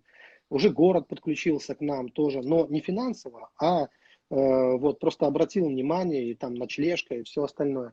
Революционный центр, который мы содержим э, тоже, э, семьи, которым мы помогаем, э, возим продукты, детские кроватки и так далее. Мы это делаем сами, потому что мы такие. И когда я слышу вот это скряжничество какое-то, как это такое, вот вы там за деньги что-то хотите продать. Драгоценные, не торопитесь со словами всегда. Если вы не знаете людей, как они живут, но не судите, Библия говорит, не судимы будь, не торопитесь. Вы сначала поинтересуйтесь, узнайте, чем конкретно живут э, эти люди. Да? Я, я слышал о людях, которые что-то делают, подобное делают бесплатно, но в другом берут. Ну, там людей на деньги подставляют, налоги не платят или еще что-то. Мы платим все налоги, абсолютно.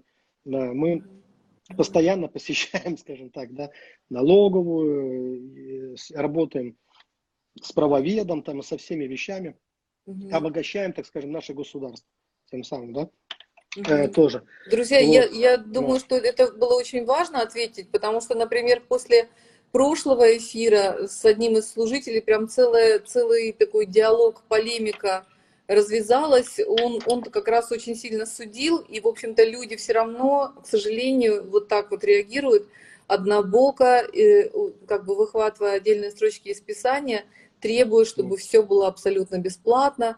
Причем, когда я спросила этого человека, а, он говорит, да я сам не собираюсь вообще на школу, я как бы за общее дело радею и так далее. Но должна быть ясность, должна быть ну, трезвость вообще, э, как бы у каждого из нас, и нам нужно почитать друг друга, не, не, не просто вот, ну, а, цепляться, скажем, а почитать и служить, на самом деле, тем, кто служит нам. И сказано, наставляем, делись всяким добром с наставляющим. А мы здесь даже, даже эти слова Писания подвергаем, подвергаем э, критической такой оценке. А, спасибо большое, пастор. Вы действительно де, как бы делитесь тем и больше, на самом деле, чем имеете. Я просто признательна, и пусть будет благословенна ваша семья, потому что а, потому что вы отдаете то время, порой личное, которое принадлежит им. Почему? Вот есть вопрос такой, эм, как понять, что ли, э, что означает, что это мое предназначение? Там есть вопросы, как слышать голос Бога, но это такие, ну, я думаю, что школа будет на это отвечать. А почему верующие падают? Но мне кажется, очень интересным вот про предназначение вопрос. А, предназначение, предназначение. Вопрос короткий, ответ на него такой вот. Я думаю, как коротко это сформулировать. Ваше предназначение – это быть собой. И никакого другого предназначения быть кем-то другим нету, потому что все другие места уже заняты. Вот. Осталось для вас только ваше собственное место, которое вы занимаете. Вот. И здесь скорее нужно задаться вопросом, как понять, что вы в его воле что вы в воле Божьей или в плане Божьем. Вот, пребывая в Его любви, пребывая, когда ваше сердце бьется в такт сердцем вашего Господа, вы находитесь в Его воле, и вы находитесь в Его плане, при этом оставаясь собой. Это, знаете, как металл, который погружают в огонь, он принимает свойства огня, но остается металлом. И вы, погружая себя в Божье присутствие, в Его славу, вы принимаете на себя свойства Бога, но вы остаетесь человеком, вы остаетесь собой. Вы остаетесь личностью, не теряя себя. Бог остается Богом, вы остаетесь собой, но Его, то, что называют помазание, оно сходит на вас. Его освящение, вот это, вся, Его святость, все, короче говоря, что Он есть, оно, оно приходит, а, оно в большой мере, да, оно приходит на вас в той мере, насколько вы можете вместить. Скажем так, оно приходит на вас, и вы начинаете сиять его светом. Вот. И это все, что нужно делать, потому что очень часто мы куда-то бежим, бежим от себя. Куда бы ни бежали, бежим от себя. А блудный сын, я напоминаю, он придя же в себя, он вспомнил об отце. И надо научиться быть довольным, счастливым тем, что вы есть, тем, кем вас сотворил Господь. Это Э, упаси Бог от нарциссизма или там от самовлюбленности, не об этом речь, если вы понимаете. А речь идет о принятии, когда вы начина... себя принимаете, смиряетесь перед Богом, и вы принимаете себя вот таким, как вы, как вы есть. Со всеми вашими килограммами, там, не знаю, э, характером, что он не такой, как у других, а у вас другой. Например, кто-то головой дырки в стенах делает, а вы, например, мягкий, может быть, человек. Примите себя, что это ваш, это ваш дар от Бога, быть мягким. А кто-то наоборот. Слава Богу, что вы можете пробить любую стену, да, вот. И это тоже нужно. Поэтому вот в принятии вот себя вот, э, есть такое тоже послушание Богу, когда вы не противитесь, почему Бог не создал меня другим. Там, например, вот и там, тут я девочка, почему Бог была бы мальчиком, например, или наоборот. Нет, нет, нет, нет. Просто примите то, что Бог вам дал. А, то, кем вы... Примите свою природу, которую Бог вам дал. Я сейчас говорю не о низкой природе, а, а если вы женщина, примите вашу женственность, примите ваше материнство, примите ваше сыновство, если вы сын, примите э, ваше мужество, если вы мужчина, примите себя. Будьте верны в малом, вот в этом, в малом будьте верны, и Бог поставит вас над многим. Э, но иногда мы не хотим быть верным в малом. Мы начинаем мечтать о чем-то, о мегаслужении, э, забывая о своих детях, забывая о, о своей природе. Там, ну, например, не став, если мальчик не стал мужчиной, как Бог ему доверит многое. Да? И его амбиции подростковые, они не оправдаются до тех пор, пока он не повзрослеет в мужа совершенного, в полный возраст Христов. Поэтому верность малым, и Бог даст вам много. Реально даст.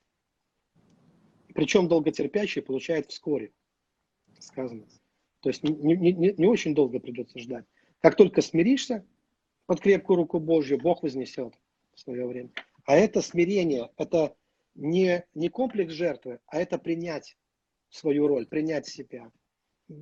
Вот.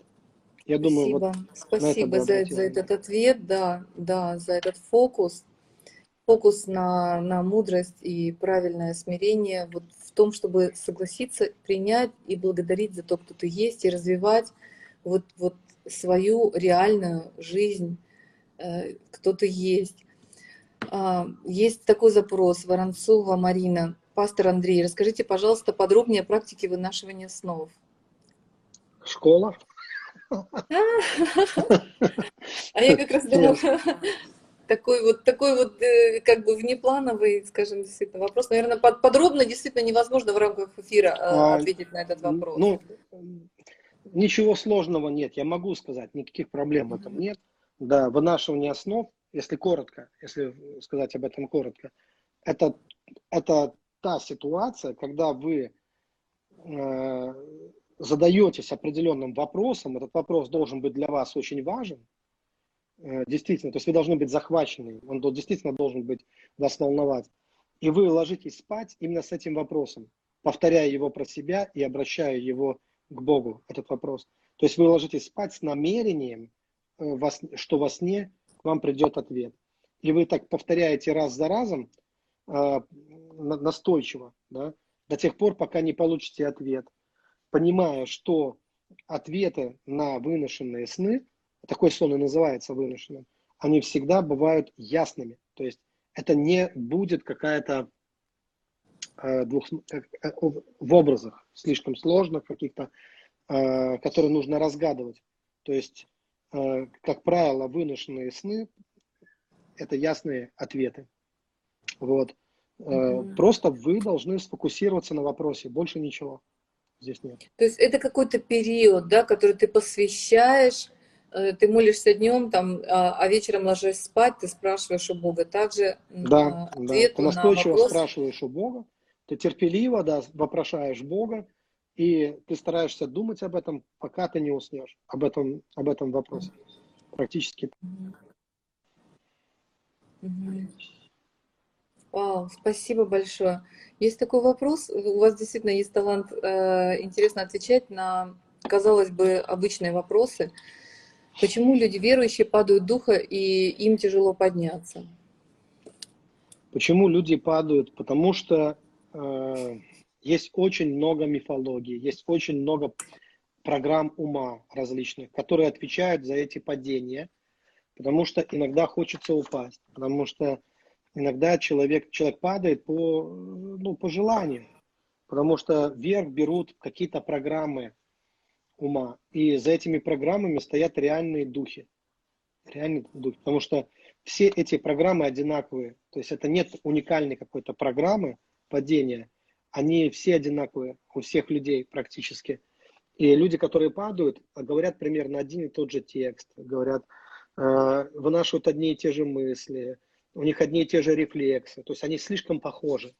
О чем мы видим, что за всем этим стоит определенный дух, который не хочет дать вам, э, дать вам подняться. И э, почему падают многие? Потому что люди в основном направлены на внешний мир, на, э, на внешний мир и теряют себя. Теряют себя, хотят реализации во внешнем мире и упускают возможность Э, такого ну, саморазвития, духовного саморазвития. Библия говорит, вникай в себя и в учение. Занимайся этим постоянно. И так, поступая себя, спасешь. И слушающих себя. И э, из-за того, что человек не может победить своего страдальца, из-за этого люди и в основном подскальзываются и падают. Э, люди хотят преодолеть причины или, скажем так, э, ну, э, человеку кажется, что кто-то провоцирует его постоянно на какие-то вещи. Но надо понимать, что в каждом человеке живет страдалец. Это наследство, которое мы получили от предков. И если вы с ним не разберетесь, этот страдалец, он рано или поздно поставит вам подножку где-то. Вот. И тогда человек начинает падать. Люди падают, как был раньше такой труд, христианский, очень суровый такой, правда, труд, э, как же он, забыл, как он назывался, но там речь идет о том, что каждый падает под своей собственной тяжестью. То есть это вот когда человек спотыкается и падает, то именно наша тяжесть, не легкость, а наша тяжесть, она э, делает так, что мы не взлетаем почему-то, а падаем на землю, да, вот. Э, это тоже на что можно обратить, э, обратить внимание. Нам надо вот от этой тяжести внутренней как-то избавиться. Бог и хочет нас от нее избавиться. Вот его бремя, оно легко, да, вот, и, и Бог, он поднимает. Да? И мы должны спросить, что это за внутренняя тяжесть и кто этот внутренний страдалец внутри нас, который все время тянет нас к земле. И как э, преодолеть. А это, извините, это за пять минут это никто не делает. Это целый процесс. Это процесс такого созерцательной жизни, когда вы учитесь, наблюдаете за собой, и вы, и, и вы начинаете разбираться в тех силах, э, которые тянут вас вниз, и в тех, которые поднимают вас вверх. Вот. И mm-hmm. вы садитесь в правильный лифт. Просто вы начинаете понимать, как эти потоки работают, и вы садитесь в тот лифт, который поднимает вас вверх. И тогда без усилий вы начинаете подниматься. Вот. А если сядете в неправильный лифт, например, какого-то такой на волну недовольства, например, человек подсядет, ясно, что это утянет его вниз рано или поздно. Даже если его недовольство справедливо. Вау, Но все равно вот это вот прям круто. Спасибо большое. Спасибо, потому что у нас действительно есть, казалось бы, как будто бы объективные причины огорчаться, угу. расстраиваться, быть угнетенными э, и угу. так далее. И вот ярчайший пример, который, ну, в общем, классика такого э, не как это, неординарной реакции на угнетающие обстоятельства, это Павел и Сила в филиппинской тюрьме там, да. где люди гнили заживо, там, где люди находились, говорят, не, не только в колодах забитых, но там, там и сырость была страшная, там и насекомые, и крысы, там было просто чудовищное совершенно состояние. И вместо того, чтобы э, жить вот в этом реале ужасов, э, после бичевания, как бы после на, наказания позорного перед всеми, они, угу. под, они сели в этот духовный лифт. Они да, сели да, в да. духовный лифт, потому что они знали, они знали, они, они сознательно сделали выбор. И такой Точно. рывок, который э, изменил всю тюрьму, изменился состояние. Это просто удивительно, конечно, как э, Господь дает мудрость и понимание. И, может быть, это будет последний вопрос. Лариса Подоляка, э, вот во сне мне снится, как я молюсь за одержимых, они получают освобождение. А, может ли это означать, что мне нужно этим заниматься? А, так, это немножко лично. Так меня задело в каком плане? Я не, ну, не сторонник экзорцизма. Тут надо понять, что я не очень э, люблю вот э, того, что так много воинствующих христиан, гоняющих э, бесов. Я стою на позиции раздемонизации общества, церкви и так далее оно было изрядно демонизировано в Средневековье. Вот. Э, и сейчас требует раздемонизации. Э, вот наоборот. Э, я не отрицаю экзорцизм, я не говорю, что такого явления не существует. Иисус изгонял бесов, и написано, что мы будем изгонять бесов. Но я считаю, что надо быть квалифицированным в этом, в этом плане, потому что мы можем легко спутать неудовлетворенную душу человека, которая мстит ему за то, что он ее ей пренебрегал, скажем, не душу, а силы души, определенные силы души, которые человек подавлял в себе или игнорировал, они мстят человеку и разыгрывают спектакль. Так что легко спровоцировать человека на сеанс, сеанс экзорцизма, здорового человека вполне, вот, неодержимого. И, и через это он уверует и получит идею фикс, э, что он одержим. Вот. Э, и получается, что такие сеансы экзорцизма, которые выглядят очень эффективно, эффектно со стороны, но они могут сыграть очень злую шутку.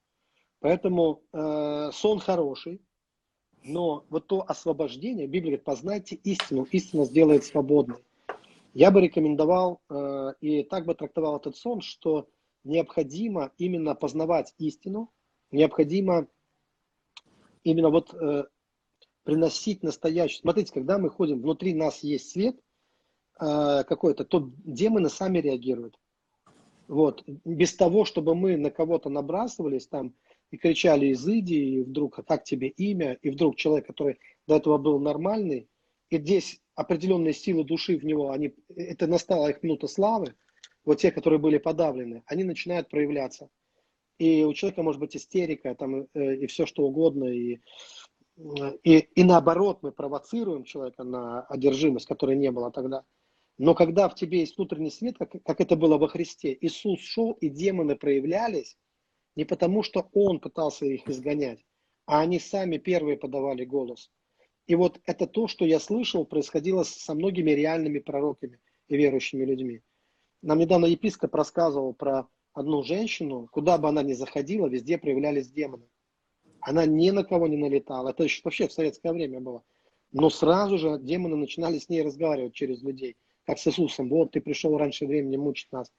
И вот это чистый такой экзорцизм, незараженный э, такой психологией. Ну, я, я, я не против психологии, я имею в виду такой неумелой психологии, такой вот именно, дворовый. Вот. Поэтому э, просто будьте осторожны. Конечно, людей нужно освобождать, но, пожалуйста, будьте осторожны э, на, на этом пути. То есть работайте лучше, чтобы у вас был этот внутренний свет, и чтобы демоны сами начали реагировать на вас, и тогда вы будете знать, кого изгонять. Вот. Но не провоцируйте это в людях. Вау. Спасибо. Мне кажется, это так классно. А, и это очень хороший такой а, момент, э, чтобы попросить вас помолиться, чтобы, потому что это основное, да, вот, вот это Божье присутствие, это Божий свет, это то, угу. что будет переживать церковь, это то, что должны переживать неверующие люди рядом с нами. И, и это главный фокус, ради чего все, не ради знаний, не ради каких-то лицензий или корочков, потому что эту лицензию дает Бог.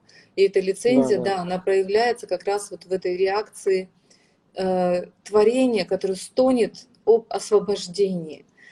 И пусть этот Дух Святой производит, и пусть это будет нашим таким наполнением жизни. Пастор Андрей, помолитесь, пожалуйста. Хорошо. Тогда я предлагаю, чтобы мы все соединились сейчас в одном духе в Духе Божьем, в Духе Святом. И, драгоценный Господь, я призываю Твое святое имя. Я знаю, что Ты и есть тот настоящий свет, в котором мы все нуждаемся.